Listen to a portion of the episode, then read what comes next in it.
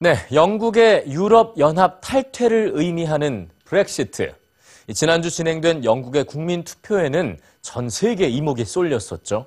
결국 EU를 탈퇴하는 것으로 결정이 나면서 유럽을 비롯한 전 세계가 대혼란에 빠졌는데요. 연합을 넘어서 연방을 꿈꿨던 유럽의 현재와 미래를 오늘 뉴스지에서 자세히 들여다봅니다.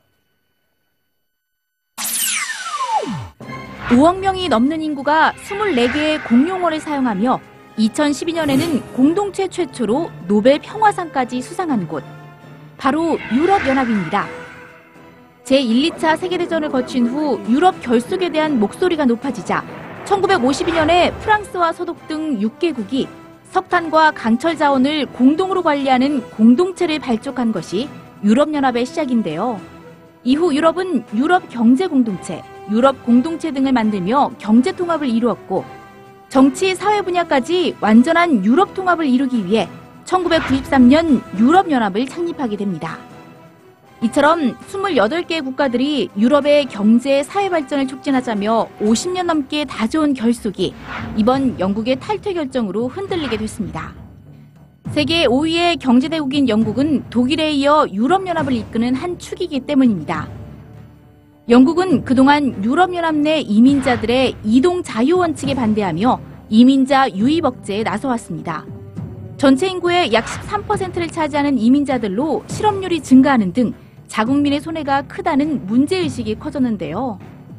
최근에는 독일과 프랑스가 난민 포용 정책을 주도하며 난민 할당제 도입까지 꺼내들자 영국의 유럽연합 탈퇴, 브렉시트 논란이 본격적으로 시작됐습니다.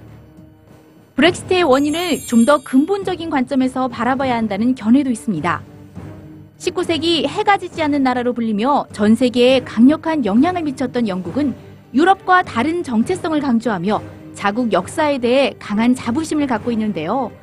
이런 상황에서 유럽연합의 독단적인 운영 방침은 영국민들의 불만을 가중시켰습니다. 특히 대의민주주의가 최초로 태동한 영국에서는 자신들이 직접 선출하지도 않은 집행부에 의해 통제를 받아야 한다는 사실이 달갑게 다가오지 않았을 거라는 분석입니다.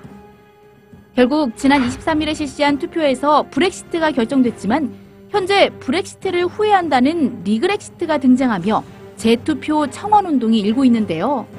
유럽연합에 보냈던 분담금이 국민복지에 사용되고 이민자 수가 줄어든다던 정치인들의 공약이 거짓으로 드러났기 때문입니다. 하지만 재투표 여부와 관계없이 브렉시트의 여파는 세계에 많은 변화를 가져다 줄 것으로 보입니다. 또 다른 유럽연합 회원국의 탈퇴 가능성이 농후한 가운데 세계화 신화가 무너지기 시작한 건데요. 타국에 간섭하지 않는 신고립주의, 자국의 산업을 보호하는 보호주의와 더불어 민족주의와 인종주의까지 득세하면서 서로에게 빗장을 거는 국가들이 늘 것으로 예상됩니다. 브렉시트 현실화까지 남은 기간은 2년. 출구는 있을지 귀추가 주목됩니다.